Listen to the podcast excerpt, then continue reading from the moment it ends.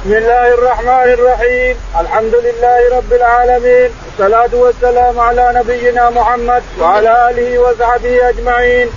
قال أبو عبد الله محمد بن إسماعيل البخاري رحمه الله. قال حدثنا قتيبة بن سعيد. قال حدثنا سفيان. قال أخبرنا عمرو هو ابن دينار عن جابر. قال قال لرسول الله صلى الله عليه وسلم هل نكحت يا جابر قلت نعم قال ماذا أبكرا أم طيبا قلت لا بل طيبا قال قال فهلا جارية تلاعبك قلت يا رسول الله إن أبي قتل يوم أحد وترك تسع, تسع بنات كن لي تسع أخوات فكرهت أن أجمع إليهن جارية خرقا مثلهن مثلهن ولكن امرأة تمشط تمشطهن وتقوم عليهن قال أصبت الله الرحمن الرحيم. الحمد لله رب العالمين وصلى الله على نبينا محمد وعلى آله وصحبه أجمعين. يقول الإمام الحافظ أبو عبد الله محمد بن إسماعيل البخاري رحمه الله في صحيحه ونحن لا نزال في أحد وما تلا أحد من الأسئلة ومن الحوادث. يقول رحمه الله حدثنا قتيبة. قتيبة قال حدثنا سفيان سفيان قال حدثنا عمرو بن دينار. عمرو بن دينار قال عن جابر. عن جابر رضي الله تعالى عنه أن النبي عليه الصلاة والسلام سأله في مستقبله حين رجع من تبوك أو فيما رجع من نصير في غزواته. قال يا جابر هل أنا تحت قلت نعم يا رسول الله. قال بكر أم ثيب قلت ثيب يا رسول الله. قال هل بكرا تلاعبها تلاعبك هذا فيه الحث على ان الانسان إذا أراد أن يتزوج وعنده سعة عنده مال أن يختار البكر احسن له من السيد لأن السيد وطئها غيره وتحدث مع غيره تركر فلان أحسن وفلان قال لي وفلان قال لي وفلان قال لي. خذ بكر لا ما تدري عن أحد ولا لبس احد أنت أول من فتزوجها فأفضل البكر لا شك في هذا أن الذي يستطيع البكر أنها أفضل بكثير كثير من السيد. لأن السيد خلاص وفئه انتهت يقول بكر تلاعبه وتلاعبك.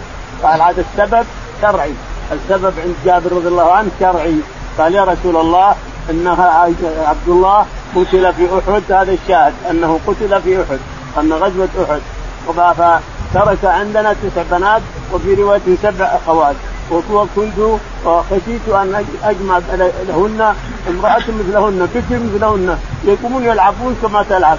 لكن أتيت بسيد تمسطهن وتعقلهن وتنظر حوالهن. قال أصبت أصبت. لا شك انه أن فعل جابر رضي الله عنه أنه أحسن من الذكر نعم.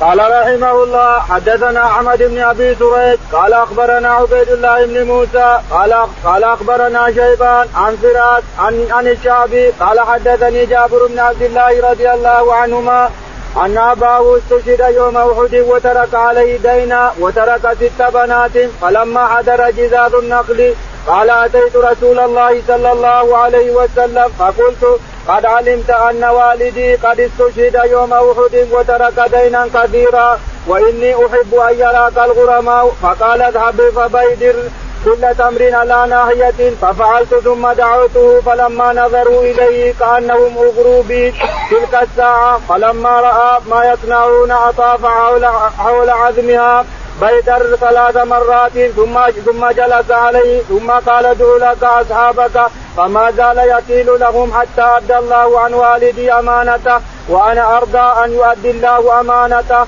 والدي ولا أرجع إلى إلى أخواتي بتمرة فسلم الله فسلم الله البيادر كلها حتى حتى إني أنظر إلى البيدر الذي كان عليه النبي صلى الله عليه وسلم كأنها لم تنقص تمرة واحدة.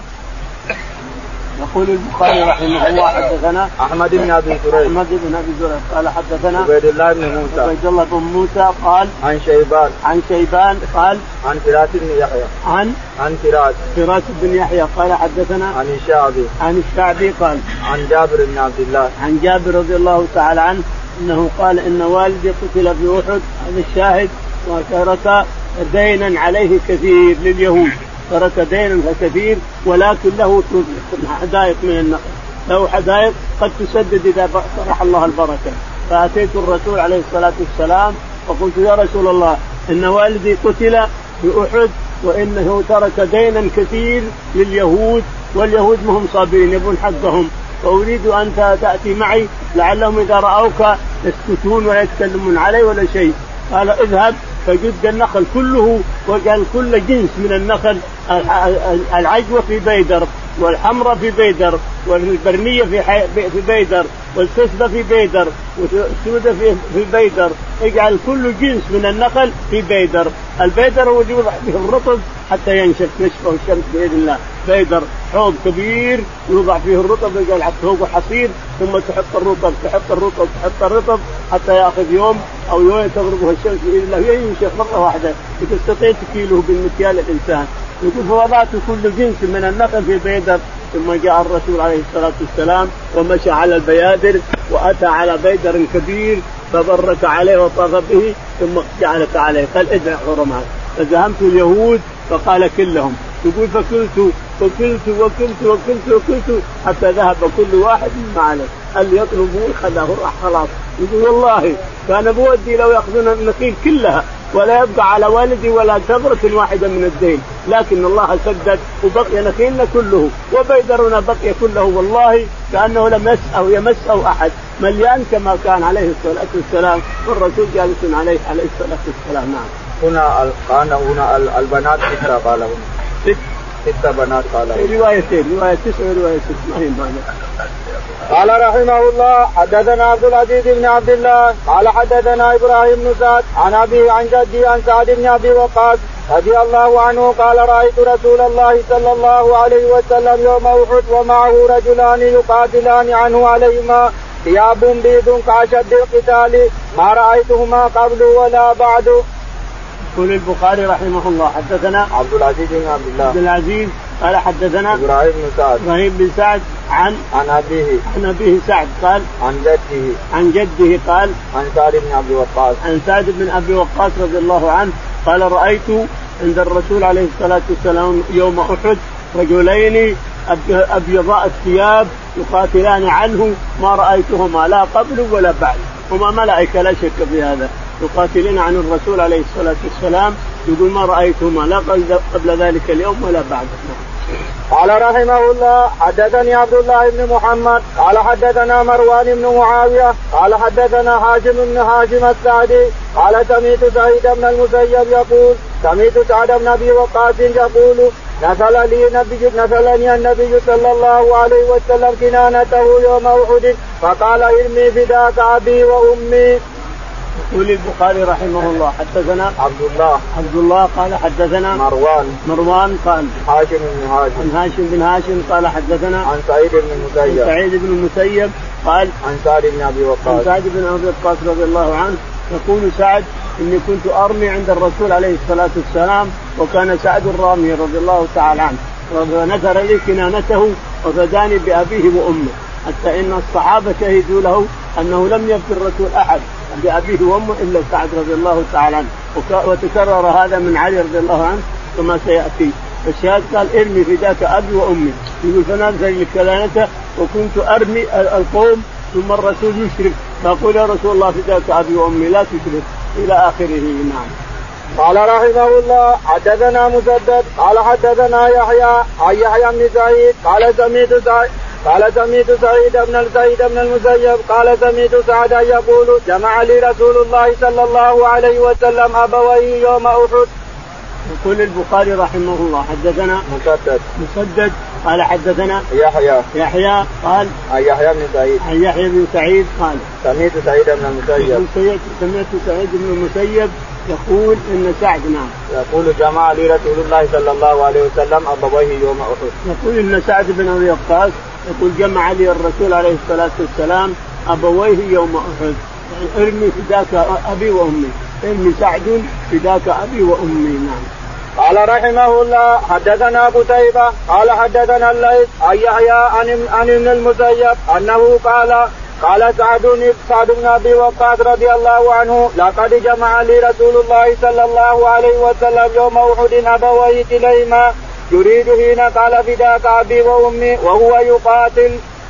يقول البخاري رحمه الله حدثنا قتيبة. قتيبة قال حدثنا الليث الليث قال حدثنا عن يحيى. عن يحيى قال عن ابن المسيب. عن ابن المسيب هذا بن أبي كثير يمكن.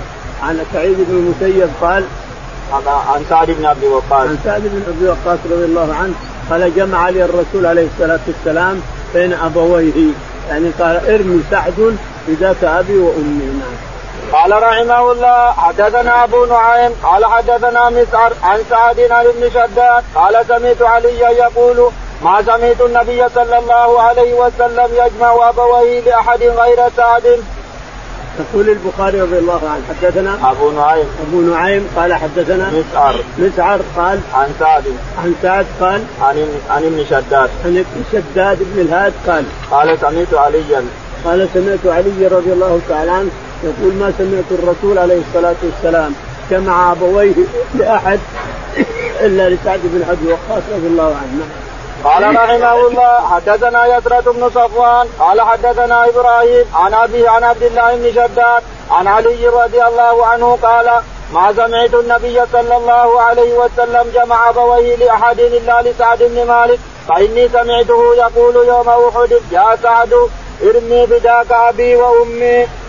يقول البخاري رحمه الله حدثنا يسرة بن صفوان. يسرة قال حدثنا إبراهيم. إبراهيم قال عن أبيه. عن أبيه سعد قال عن عبد الله بن شداد. عن عبد الله بن شداد قال عن علي بن أبي عن طالب. علي رضي الله تعالى عنه قال ما سمعت الرسول عليه الصلاة والسلام جمع أبويه لأحد إلا لسعد بن أبي وقاص رضي الله عنه. قال حدثنا موسى بن إسماعيل عن معتمر عن أبيه قال زعم أبو عثمان أنه لم يبق مع النبي صلى الله عليه وسلم في بعد تلك الأيام التي يقاتل فيهن غير طلحه وسعد عن حديثهما. يقول البخاري رحمه الله حدثنا موسى بن إسماعيل. موسى قال حدثنا معتمر. معتمر بن سليمان عن أبيه سليمان قال قال زعم أبو عثمان قال انه زعم أبو عثمان النهدي أنه لم يبقى مع الرسول عليه الصلاة والسلام أحد في أحد إلا طلحة و... وسعد بن أبي وقاص. وسعد بن أبي وقاص رضي الله عنهما. نعم. قال رحمه الله حدثنا ابن عبد عبد الله بن أبي الأسود. قال حدثنا حاتم بن إسماعيل عن محمد بن يوسف قال سمعت السائب بن يزيد قال صحبت عبد الرحمن بن عوف وطلحة بن عبيد الله والمقداد وسعدا رضي الله عنهم فما سمعت أحدا منهم يحدث عن النبي صلى الله عليه وسلم إلا أني سمعت طلحة يحدث عن يوم أحد. يقول البخاري رحمه الله حدثنا عبد الله. عبد الله قال حدثنا حاتم بن إسماعيل. قال حدثنا محمد بن يوسف. محمد بن يوسف قال عن السائب بن يزيد. عن السائب بن يزيد قال قال صحبت عبد الرحمن بن عوف وطلحة بن عبيد الله والمقداد وسعده. يقول صحبت عبد الرحمن بن عوف والمقداد وطلحة بن عبيد الله. بن عبد الله نعم. والمقداد بن الأسود. والمقداد بن الأسود ثلاثة. وسعد بن أبي وقاص. والسعد بن أربعة قال فما سمعت أحدا منهم يحدث عن النبي صلى الله عليه وسلم إلا أني سمعت طلحة يحدث عن يوم أحد. يقول ما سمعت أحدا يحدث من الأربعة يحدث عن النبي عليه الصلاة والسلام لأنه ما جاء مناسبة. الصحابة رضي الله تعالى عنهم إذا ما جاء مناسبة عن أحاديث الرسول عليه الصلاة والسلام أو سئلوا ما يتحدثون عن الرسول ثرثه يخلونه ثرثره إذا جاء مناسبة أو سئلوا أجابوا رضي الله عنهم وأرضاهم. إلا يقول إن طلحة كان يحدث عن يوم أحد. إذا سئلوا عن يوم أحد أجابوا. يتكلموا بما حصل معه قال رحمه الله حدثنا عبد الله بن أبي شيبة قال حدثنا وقي عن إسماعيل عن قيس قال رأيت يد طلحة شلا وقع بها النبي صلى الله عليه وسلم يوم أحد. يقول البخاري رحمه الله حدثنا عبد الله. عبد الله قال حدثنا وقيع وكيع قال عن إسماعيل. عن إسماعيل قال عن قيس بن أبي حازم. قيس بن أبي حازم قال قال رأيت يد يد طلحة شلا يقول رأيت يد طلحة بن عبيد الله أحد العشرة المشهود له شلا وقع بها الرسول عليه الصلاة والسلام. كان ابن قمعه يضربه واحد من الكفار من بعيد من حجر كبير يلقاه على وجه الرسول عليه الصلاة والسلام فتلقى الحجر. طلحة تلقى الحجر من كسرت يده اليمنى ولكن مسح عليها لكن بقي فيها شلل. بقي فيها شلل إلى حتى مات رضي الله عنه وأرضاه. ولكن السير ذكروا أن أبا عبيدة بن الجراح أيضا موجود عند الرسول عليه الصلاة والسلام وأنه نزع الحلق عن خده من هنا فالحلقة الثانية عن خده من هنا حتى انتزعت ثناياه فكان أحسن ثنايا أبو عبيدة بن الجراح رضي الله عنه. نعم. قال رحمه الله حدثنا أبو معمر قال حدثنا عبد الوارث قال حدثنا عبد العزيز عن أنس رضي الله عنه قال لما كان يوم أحد انهزم الناس عن النبي صلى الله عليه وسلم وأبو طلحة بين يدي النبي صلى الله عليه وسلم مجوب عليه بحجفة قال له وكان أبو طلحة رجلا راميا شديد النزع قتر يومئذ قوسين أو ثلاثة وكان الرجل يمر معه بجعبة من النبل فيقول انصرها لأبي طلحة. قال ويشرف قال ويشرف النبي صلى الله عليه وسلم ينظر إلى القوم فيقول أبو طلحة بابي أنت وأمي لا تشرف يصيبك سام من سهام القوم نهري دون نهرك ولقد رأيت عائشة عائشة بنت أبي بكر وأم سليم وإنهما المشمرتان أرى خدم سوقهما تنقذان القرب على متونهما تفرغانه في أفواه القوم ثم ترجعان فتملأان فتملأانها ثم تجيئان فتفرقانه في أفواه القوم. ولقد وقع السيف من يدي من يدي أبي طلحة إما مرتين أو إما وإما ثلاثا يقول البخاري رحمه الله حدثنا أبو معمر. أبو معمر قال حدثنا عبد الوارث. عبد الوارث قال حدثنا عبد العزيز. عبد العزيز قال عن أنس بن مالك. عن أنس رضي الله تعالى عنه أن النبي عليه الصلاة والسلام نعم. لما كان يوم أحد انهزم الناس عن النبي صلى الله عليه وسلم. انهزم الناس عن النبي عليه الصلاة والسلام يوم أحد لأن الشيطان صرخ بهم. انهزم الناس حتى المسلمين انهزموا. هؤلاء انهزموا هنا هذا انهزموا. فقال نعم. وأبو طلحة بين يدي النبي صلى الله عليه وسلم. بين يدي النبي عليه الصلاة والسلام يرمي بالنبل وكان راميا رضي الله عنه فيقول له الرسول ارمي ارمي, طلحة ارمي أبو طلحة إلى آخره. ويقول الرسول عليه الصلاة والسلام انظر يا فلان جعبتك لفلان ارمي إلى آخره. وكان الرسول يشرك ويقول بأبي أنت وأمي لا تشرك أخاف أن يصيبك شر من المشركين لكن يقل الله تعالى وتقدس. ربنا يقول الرسول. قال لا تجد يصيبك سهم القوم نحري دون نحرك. نحري دون نحرك. ووقع السيف يقول من أبي طلحة من أبي طلحة مرتين لأنه نام. أصابهم نعاس. الصحابة رضي الله عنهم أصابهم نعاس أمنة. أمنة من الله تعالى وتقدس. ووقع السيف من ايدي من يد ابي طلحة وغيره. لأنهم اصابه نعاس. نوم. أصابهم نوم أمنة من الله تعالى وتقدس. ورأيت عائشة ورأيت عائشة عائشة وأم سليم ينقلان الكرب يختزان مشمرات عن ساقيهما تلعب خلاخلهما الخلاخل من الفضه الخدم ثم الخلاخل من الفضة. تلعب ترمي تمشي وتملي القربة ثم تفرغها بأفواه الذي فيهم رمق ومصابين وايش من هذا. ثم تملأان مرة ثانية وتأتيان وتسفيان هذا وتسفيان هذا وترش هذا إلى آخره. يعني لهم مفعول كبير في أحد.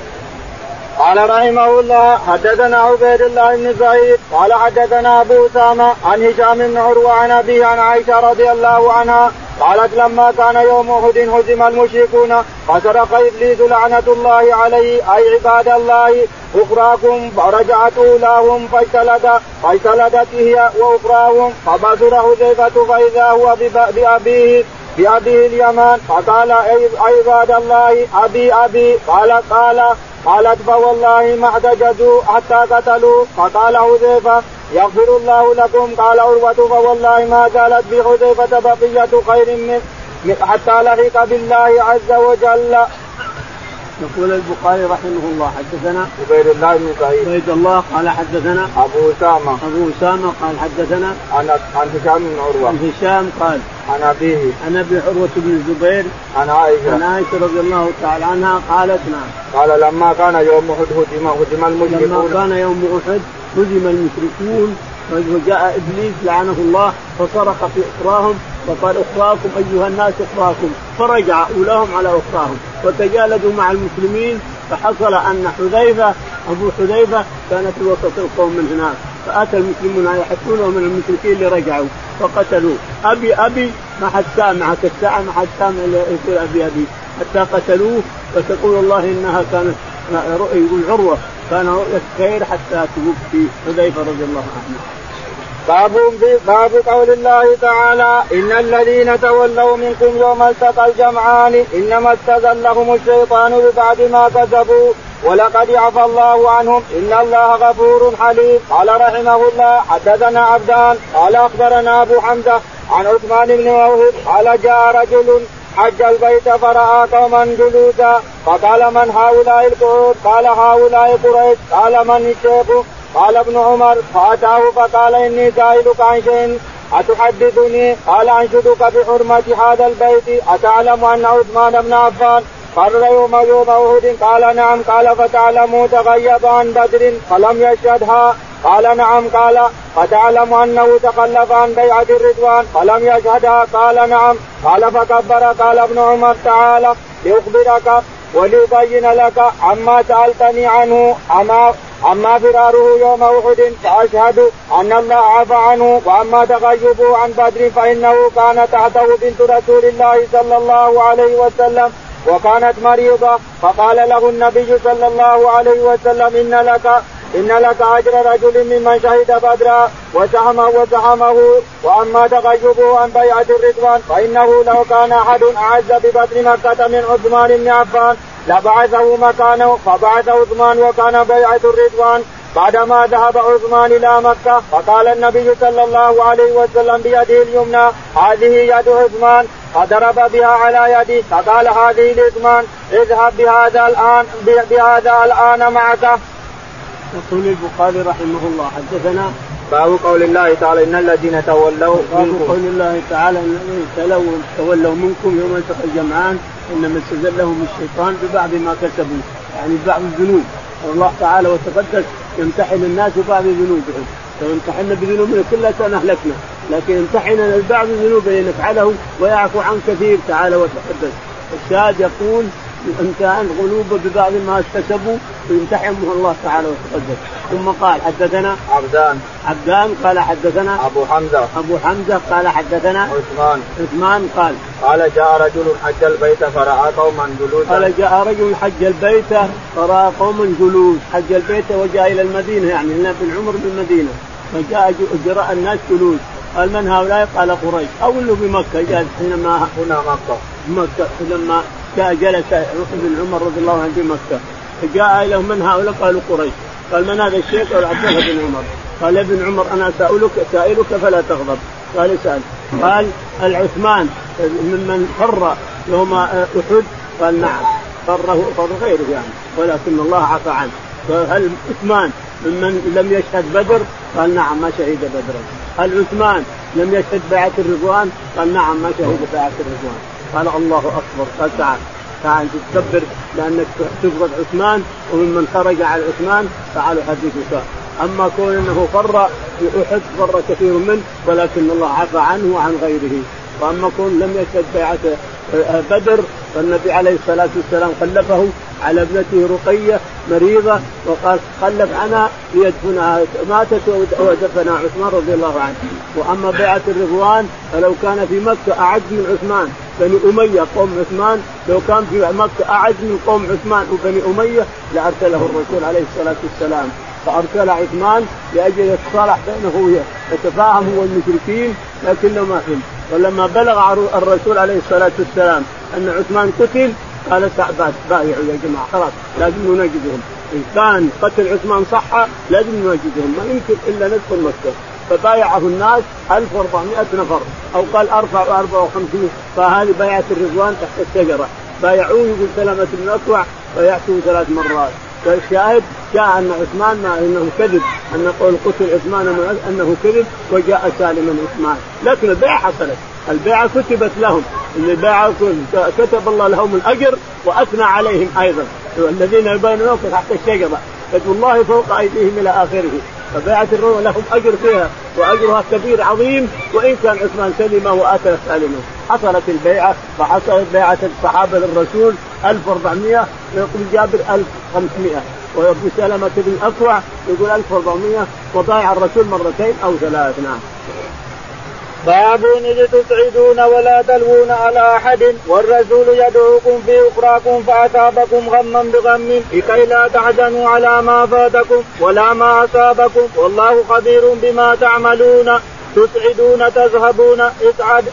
أسعد وسعيد فوق البيت. قال رحمه الله حدثنا عمرو بن خالد قال حدثنا زهير قال حدثنا أبو إسحاق قال سميت البراء بن عازب رضي الله عنهما قال جعل النبي صلى الله عليه وسلم للرجال يوم احد عبد الله بن جبير وأقبلوا منهزمين فذاك إذ يدعوهم الرسول في أخراهم. يقول البخاري رحمه الله حدثنا باب إذ تسعدون ولا باب قول الله تعالى تسعدون ولا تلوون على أحد والرسول يدعوكم باخراكم باخراكم فأذاقكم غما بغم. أنتم أصابكم غم وجاءكم غم لأنكم خالفتم أمر الرسول خالفوا أمر الرسول عليه الصلاة والسلام. قال لا تفرحوا هذا المكان فهربوا منه ونزلوا يريدون الغنيمة فأصابهم الغم على الغم إلى آخره. يقول نعم. حدثنا عمرو بن خالد. حدثنا عمرو بن خالد. قال حدثنا زهير. زهير. قال أبو إسحاق. أبو إسحاق قال عن البراء بن عازب. عن البراء بن عازب قال جعل جعل النبي صلى الله عليه وسلم الرجال يوم أحد عبد الله بن جبير. جعل النبي عليه الصلاة والسلام على الرجال في الثنية ثنية أحد عبد الله بن جبير وجعل معه خمسين نفر. وقال لا تبرحوا من هذا المكان وتشوفون تقطعنا تشتيع السيوف لا تبرحوا. هنا حتى تنتهي المعركة. ولكنهم عصوا أمر الله تعالى وتقدس فحصل هزيمة وحصل انتكاس نعوذ بالله. كل من خالف الرسول أو خالف أمر الرسول لابد أن ينتكس ولا ان يصاب بمصيبة. يقول رحمه الله نعم. باب ثم انزل عليكم من بعد الغم امانة نعاسا يغشى طائفة منكم وطائفة قد همت قد أهمتهم أنفسهم يظنون بالله غير الحق ظن الجاهلية. يقولون هل لنا من الأمر من شيء؟ قل إن الأمر كله لله يخفون في أنفسهم ما لا يبدون لك.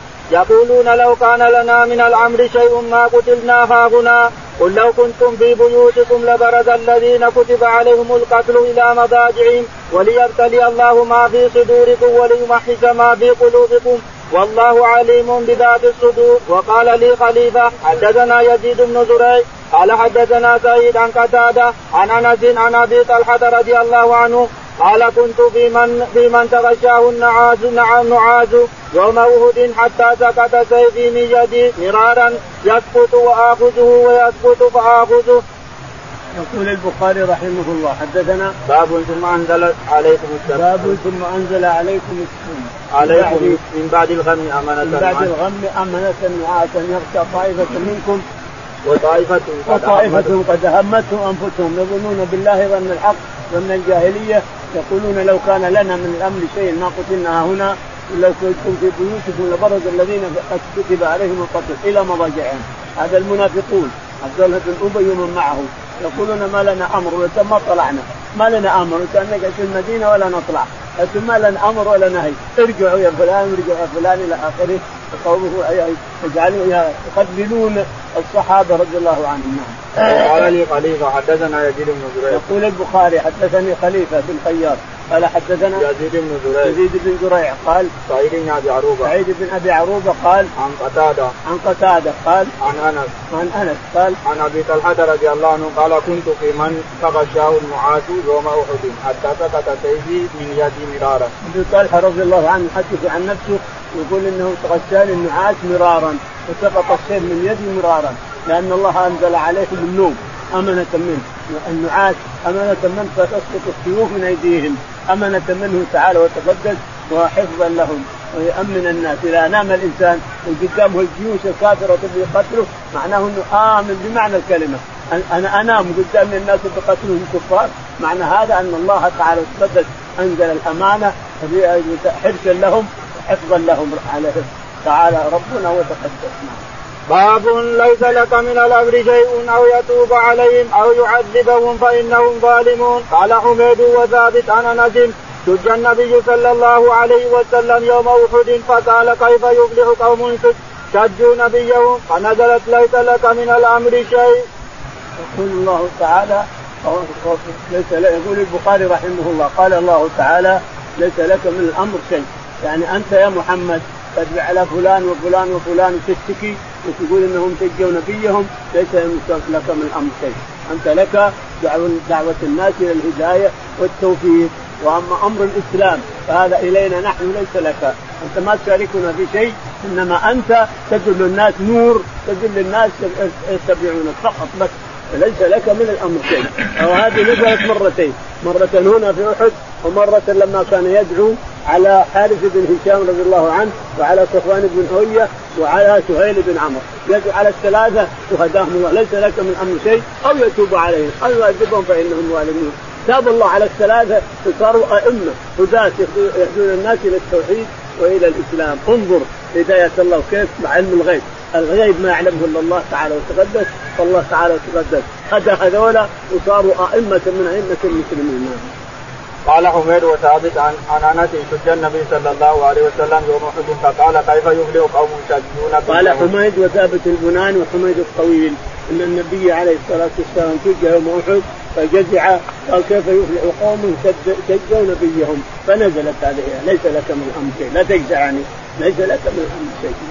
قال رحمه الله حدثنا يحيى بن عبد الله السلمي قال أخبرنا عبد الله قال أخبرنا مامر عن الزهري قال حدثني سالم عن ابي أنه سمع رسول الله صلى الله عليه وسلم إذا رفع رأسه من رأسه من الركوع من الركعة الأخيرة من الفجر يقول اللهم لعن فلانا وفلانا وفلانا بعدما يقول سمع الله لمن حمده ربنا ولك الحمد فأنزل الله عز وجل ليس لك من الأمر شيء إلى قول قال حدثنا معمر. معمر عن عن الزهري. عن الزهري قال عن سالم عن أبيه. عن سالم عن أبيه بن عمر أن النبي عليه الصلاة والسلام كان يدعو بعدما يرفع رأسه من الركوع في صلاة الفجر قال سمع الله لمن حمده رفع يديه قال اللهم لعن فلان فلان وفلان من فلان صفوان بن هويه والحارث بن هشام وسهيل بن عمرو. الثلاثة هؤلاء كان يدعو عليهم.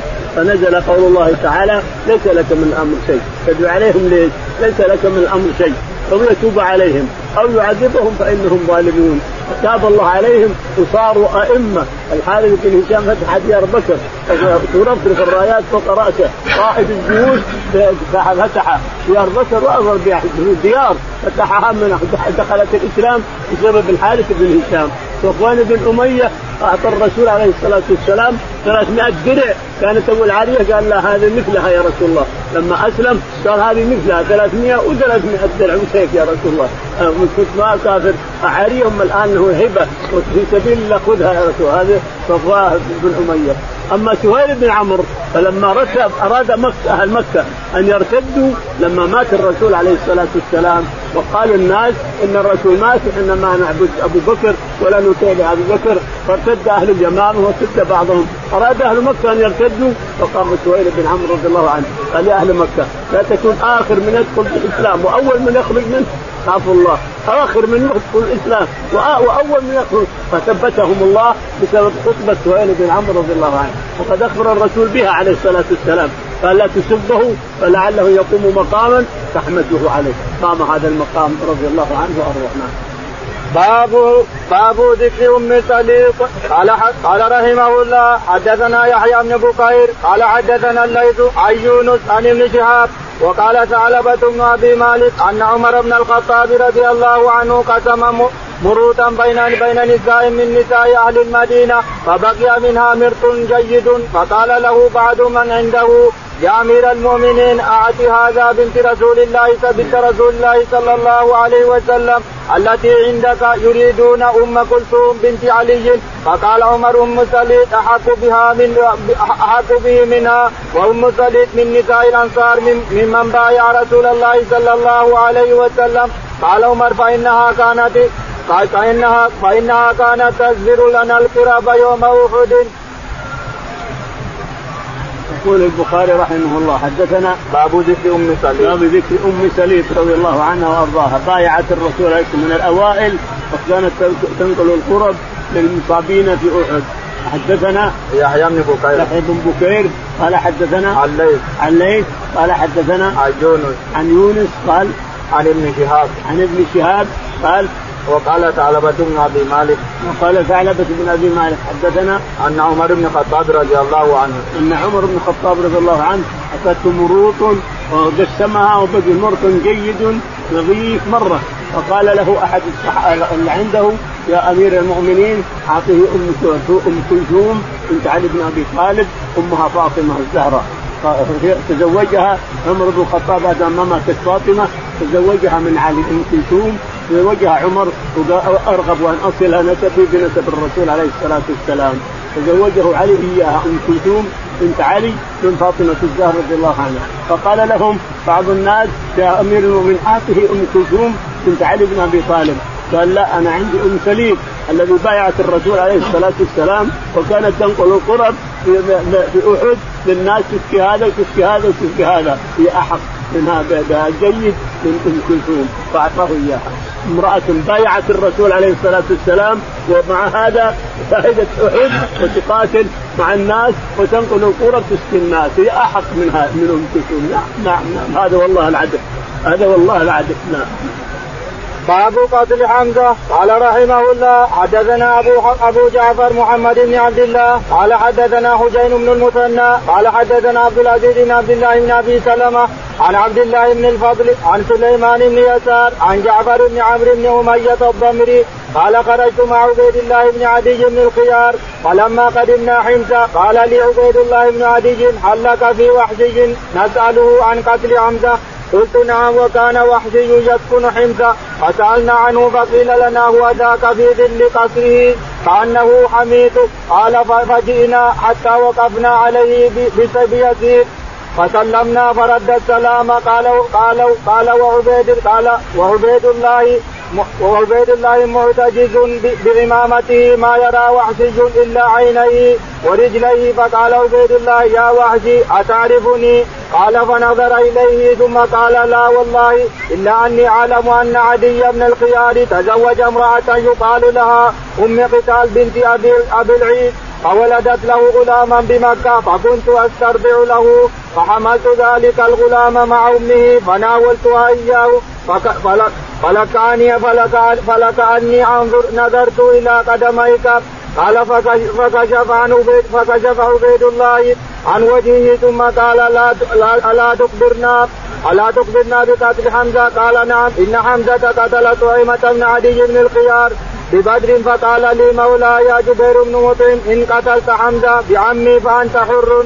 قال فلما أن خرج الناس عام عام عينين وعينين جبل بحيال أحد بينه وبينه واد. خرجت مع الناس إلى إلى قتال. فلما ان فلما أن اصطفوا للقتال خرج سباع فقال هل من مبارز؟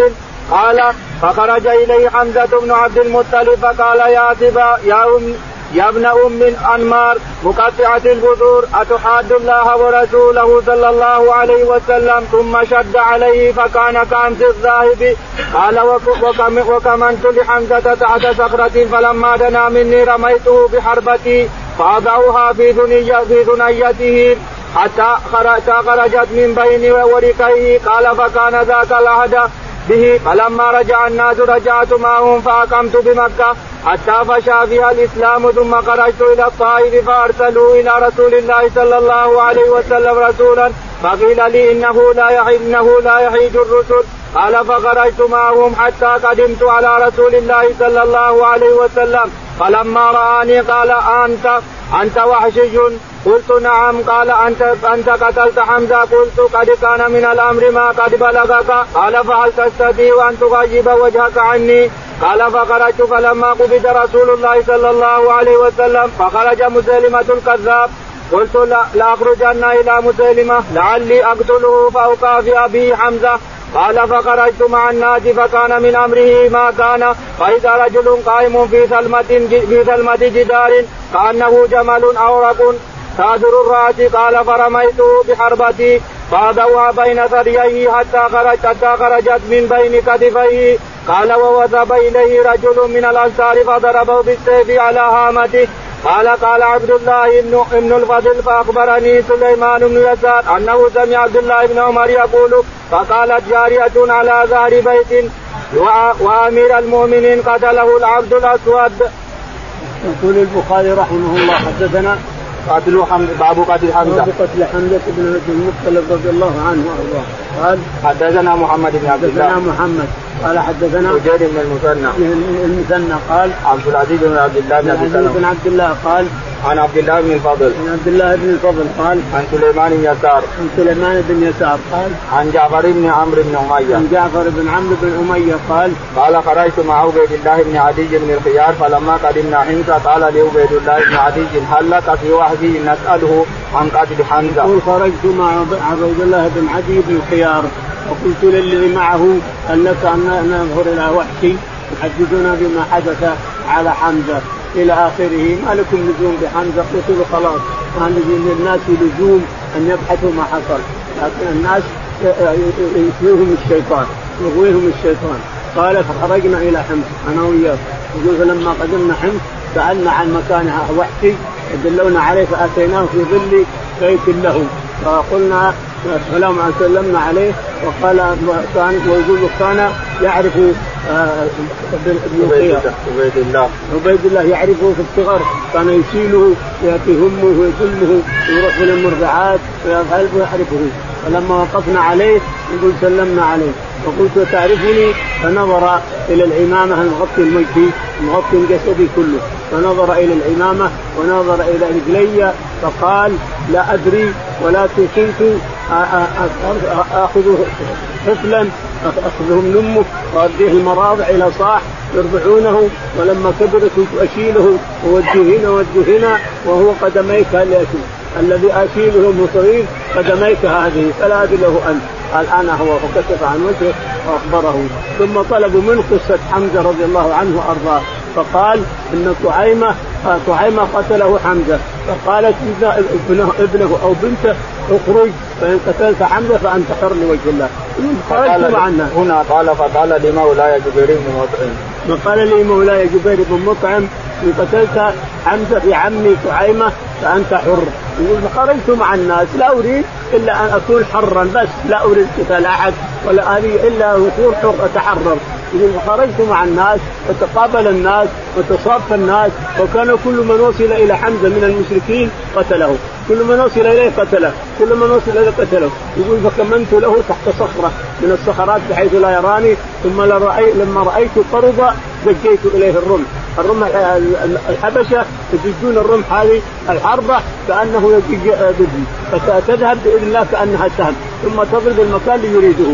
يقول فدخل ضربت على سرته ودخلت من فوق أوراقه فوقع. وذاك علم به أخذ الحربه فذهب ما يدري. إلا إنه نزل إلى مكة وتحرر. اعلمه أنه تحرر صار حرا لوجه الله إلى آخره.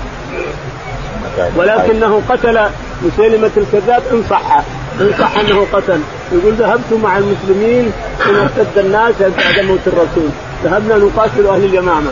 وأهل اليمامة كانوا أربعين ألف. يرأسهم مسيلمة الكذاب يقول وكانت الحديقة حصينة وأبوابها من الحديد فجاء البراء بن معرور رضي الله عنه فقال انزعوني بالرماح. فنزعوه بالرماح ورموه على الباب فقتل اللي عند الباب قتل اللي عند الباب وهو أربعين ألف. نزل عليهم واحد فارس وقتل اللي عندهم فتح الباب. فدخل خالد بن الوليد ودخل من دخل يقول أنا ما همي إلا مسلم اقتله لأني قتلت حمزة وبقتل مسلم شر الناس.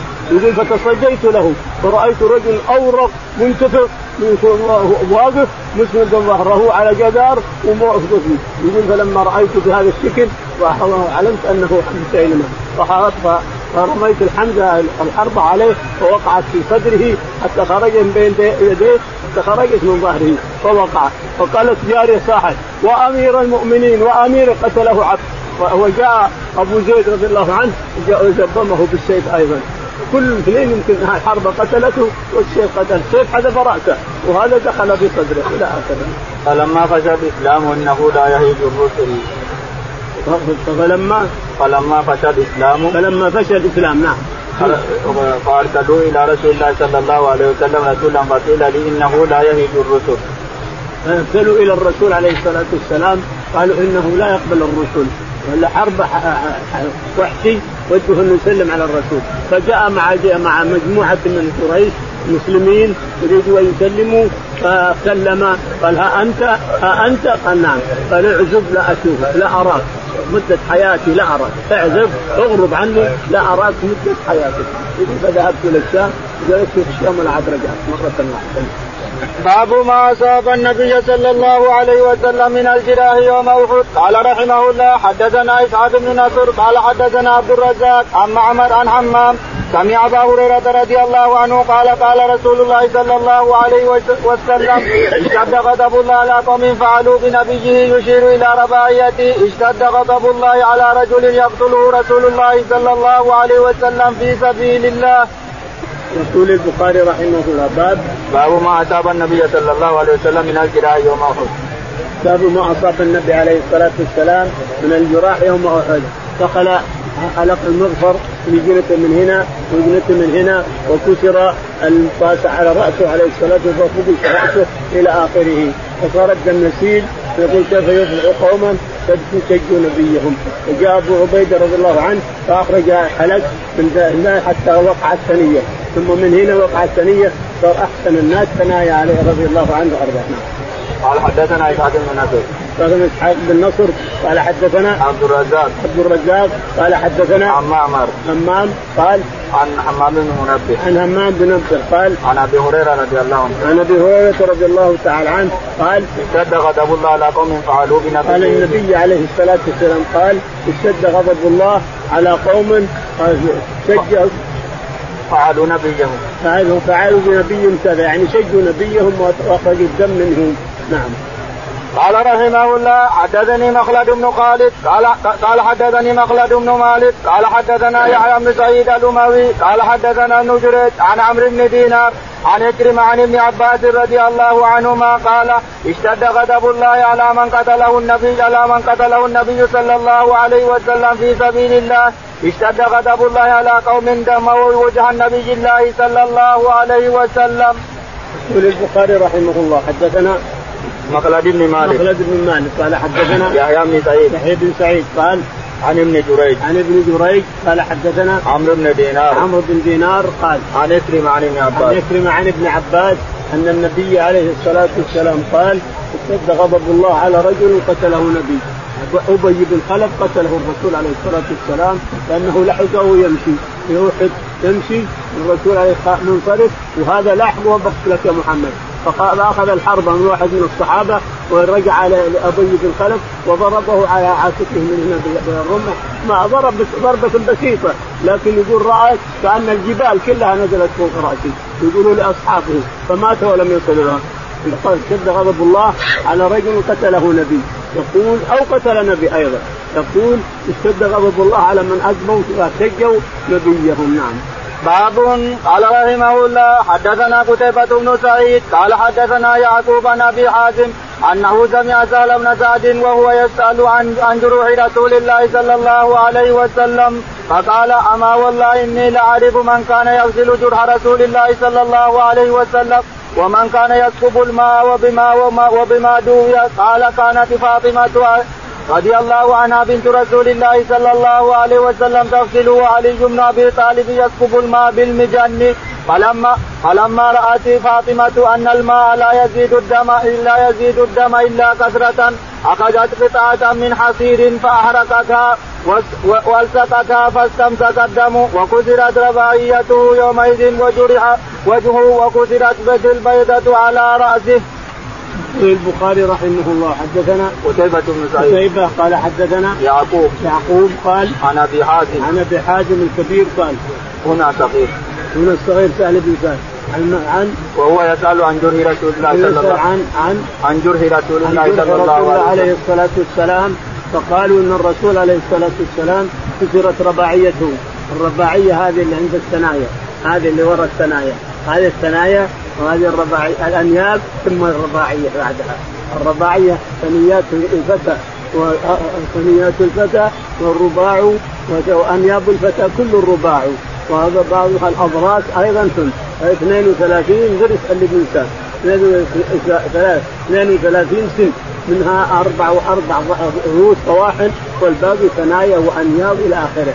كل جنس أربع. كل جنس أربع. كل جنس أربع إلى آخره. الشاهد أن الرباعيات كسرت رباعية الرسول عليه الصلاة والسلام ودخل حلق المغفر بوجهه حتى صار الدم يصب يصب فجاء علي رضي الله عنه بماء بترس فصار يصب على الجرح وفاطمة تغسل لكن معي لا يطلع. الدم يمشي يمشي يمشي. فجاءت رضي الله عنها بحصير فأحرقته ثم ردرته على الجرح. درته درته درته درته حتى مسك الدم بإذن الله. هكذا العقب بإذن الله. الخرقه لا طفيتها وقصير الخوف اذا أحرجته. وصار رماد وبريته باذن الله يرفع الدم بإذن الله ويمسك. قال رحمه الله حدثني عمرو بن علي قال حدثنا أبو عاصم قال حدثنا ابن جريج عن عمرو بن دينار عن يكرم عن ابن عباس قال اشتد غضب الله على من قتله نبي على من قتله نبي واشتد غضب الله على من دم على من دم وجه رسول الله صلى الله عليه وسلم. يقول البخاري حدثنا عمرو بن علي. عمرو بن علي. قال حدثنا أبو عاصم. أبو عاصم. قال حدثنا ابن جريج. ابن جريج قال عمرو بن دينار. عن عمرو بن دينار قال عن إكرمة. عن إكرمة قال عن ابن عباس. عن ابن عباس رضي الله تعالى عنه أن النبي عليه الصلاة والسلام قال اشتد غضب الله على شخص قتله نبي. اشتد غضب الله على من أدموا وجه نبيهم أو أدموه اشتد غضب الله إلى آخره. نعم. باب الذين استجابوا لله والرسول. قال رحمه الله حدثنا محمد قال حدثنا أبو معاوية عن هشام عن أبيه عن عائشة رضي الله عنها الذين استجابوا لله والرسول من بعد ما أصابهم القرح للذين أحسنوا منهم واتقوا أجر عظيم. قالت العرق قلت قالت لعروه يا ابن يا ابن أختي كان أبوك منهم. الزبير وابو بكر لما أصاب رسول الله صلى الله عليه وسلم ما أصاب يوم أحد وانصرف المشركون خاف أن يرجعوا. قال من يذهب في اثرهم فانتدب منهم سبعون رجلا. قال كان فيهم ابو بكر والزبير. يقول البخاري رحمه الله باب قول الله تعالى الذين استجابوا لله الذين استجابوا لله وللرسول من بعد ما أصابهم القرح لما انتهت غزوة أحد وفيهم طروح وفيهم جروح وفيهم كذا وفيهم كذا خاف الرسول عليه الصلاة والسلام أن أبا سفيان يرجع. فقال من ينتدب لهم؟ يذهب يشوف أمرهم. فجاء رجل من خزاعه من عد الرسول عليه الصلاة والسلام. فذهب قال يا رسول الله ساتكلم مع أبي سفيان اسمح لي قال مسموح فذهب هذا الرجل ووصل إلى أبي سفيان. قال ما رأيك نرجع؟ قال لا ترجع الرجال الخيل الحين تجيك قبل تمشي. قبل تمشي قبل تتحرك تجيك الخيل. شوف البحر الخيل الحين ترى وهرب ابي سفيان لما سمع هذا الرجل خزاعي ما يكذب. سمع قوله أن الخيل ستطلع لك نواصي الخيل الآن قبل أن ترحل من مكانك. فلما سمع هذا الكلام خاف أن الخيل تصله ويحصل قتال جديد فذهب. إنما اللي خرجوا بعضهم مجروح وبعضهم كذا وبعضهم تعبان وبعضهم كذا خرجوا رضاء لله ورسوله. الذين الآية الذين استجابوا لله استجابوا لله وللرسول والرسول. والرسول من بعد ما أصابهم القرح. يعني قتلوا جرحوا في أحد وحصل منهم تعب وحصل جروح لكنهم خرجوا يقاتلون حتى وصلوا إلى الصفراء إلى صفراء الأسد أو حمراء الأسد. وصلوا إلى حمراء الأسد مسافة يمكن 20 كيلو عن عن المدينة. الشاهد أن الخزاعي هو الذي فعل الأفاعيل. الرسول لما قال له إنسان إنهم قد جمعوا لك ليرجعوا قال حسبنا الله ونعم الوكيل. فجاء الخزاعي وقال يا رسول سأقول قال قل. فذهب إلى أبي سفيان يريد أن يرجع يستأصل الرسول والصحابة.